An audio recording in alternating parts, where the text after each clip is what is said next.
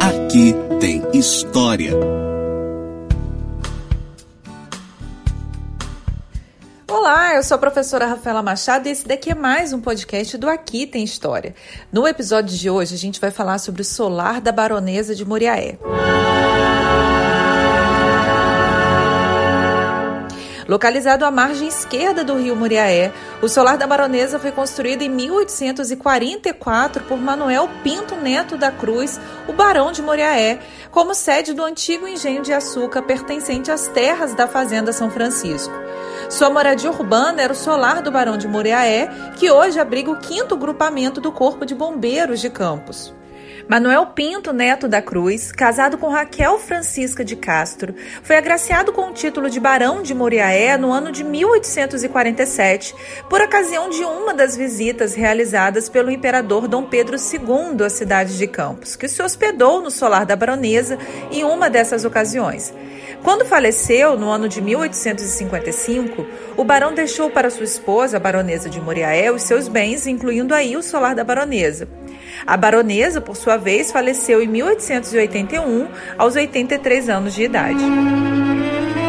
Cabe lembrar que Dona Raquel descendia da mais alta estirpe local, sendo filha dos barões de Santa Rita e irmã do Visconde de Santa Rita e da Viscondessa de Araruama. Ela própria foi agraciada com o título de Viscondessa de Moriaé no ano de 1879. Manuel Pinto Neto da Cruz era filho do capitão Jerônimo Pinto Neto e primo do barão de Carapebus, Joaquim Neto dos Reis.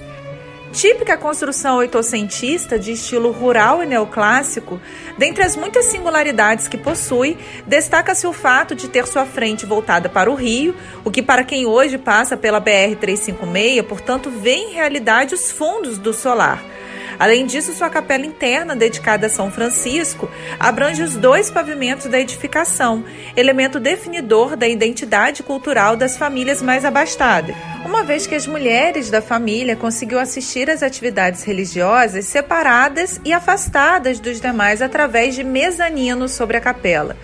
Pelo elevado número de escravos, o solar contava com enfermaria, como também grande número de construções menores em seu entorno. Após a morte da então Viscondessa de Moriaé, a Fazenda de São Francisco passou à propriedade do Visconde de Santa Rita, seu irmão e genro, casado que era com sua filha Maria Antônia. A partir de então, a fazenda e o solar foram incorporados ao patrimônio da usina Sapucaia, de propriedade do Visconde. Nesse período em que o solar fez parte do acervo rural da usina Sapucaia, a propriedade, mesmo em ruína, serviu de escola primária em um de seus salões mais conservados. Vale lembrar também o período em que serviu de moradia para várias famílias que se apossaram do mesmo. Em importante estudo de mestrado sobre alguns solares de estilo rural da região, o arquiteto Humberto Neto indica que nos anos 60, após grande enchente que assolou a região, o solar e seu entorno passaram a sofrer com saques e ocupações, formando-se espécie de cortiço que causou imensos danos ao patrimônio. Tombado pelo IFAM em julho de 1974, a pedido do imortal da Academia Brasileira de Letras, Pedro Calmon, o solar da baronesa já era, no entanto, objeto de análise de preservação e tombamento pelo órgão federal desde pelo menos a década de 1940. Há registros que datam desse período com pedidos de pelo tombamento do solar para que ali fosse implantado um Museu Fluminense de Cana-de-Açúcar. Para que o tombamento pelo IFAM tivesse vez naquele ano de 1974, a ABL, na pessoa do presidente Austragésilo de Ataíde, bem como de outros ilustres conselheiros como Pedro Calmon e Afonso Arinos, garantiu a realização de reforma escrupulosa, conforme se lê no texto da proposta de tombamento. A doação do solar à ABL foi efetivada em finais de 1974 e princípios de 75 pelo senador João Cleófas de Oliveira, proprietário da usina Sapucaia e dono de áreas adjacentes ao solar, também doadas à ABL, totalizando 2 hectares de terras. Em virtude do avançado estado de deterioração, o solar passou por obras de intervenção e reparos emergenciais entre os anos de 77 e 78 que, no entanto, não podem ser qualificados, segundo os especialistas, como obras de restauração, já que muito do material de construção original do solar já havia sido perdido. Com o recebimento da área em torno do solar, a ABL havia criado o projeto de implantar e criar naquela região o Centro Internacional de Cultura, que agregaria a Biblioteca Van Argen. Após as obras realizadas em finais da década de 70, o solar da Baronesa esteve em relativo funcionamento, ficando inclusive aberto à visitação.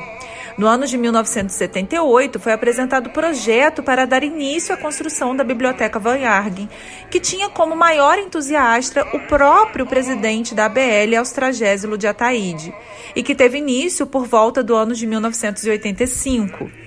No entanto, após a sua morte, que se deu no ano de 1993, as obras foram paralisadas, estando até hoje como uma espécie de grande caixa retangular conglomerado de cimento e ferro às margens da BR-356, cerca de 60 metros distantes do solar. Desde então, o solar passou a sofrer com novos saques e depredações, estando atualmente em situação de abandono. Desde meados da década de 90, o solar teve seu uso repassado ao ENF, inclusive com a responsabilidade de ocupação e manutenção do edifício, para ali implantar o Instituto de Ciências Políticas. Entre os anos de 2001 e 2012, foram realizadas obras de restauração do telhado. Em 2018, o Solar recebeu a visita técnica do presidente da Academia Brasileira de Letras, Marco Lucchesi. Na ocasião, a ABL e Prefeitura Municipal de Campos anunciaram que dariam início às obras de reforma e reabertura do edifício. Cabe ressaltar que, segundo reportagens da época, a decisão sobre qual uso seria dado à edificação caberia à Prefeitura, que, no entanto, não teria nenhum ônus com as obras. A Academia Brasileira de Letras estaria buscando financiamento para as obras junto ao BNDES.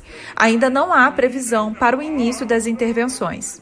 Se você se interessou pelo tema e quer ver mais fotos do Solar da Baronesa, visite o Instagram do Arquivo de Campos e fique por dentro de novidades sobre o patrimônio cultural de Campos.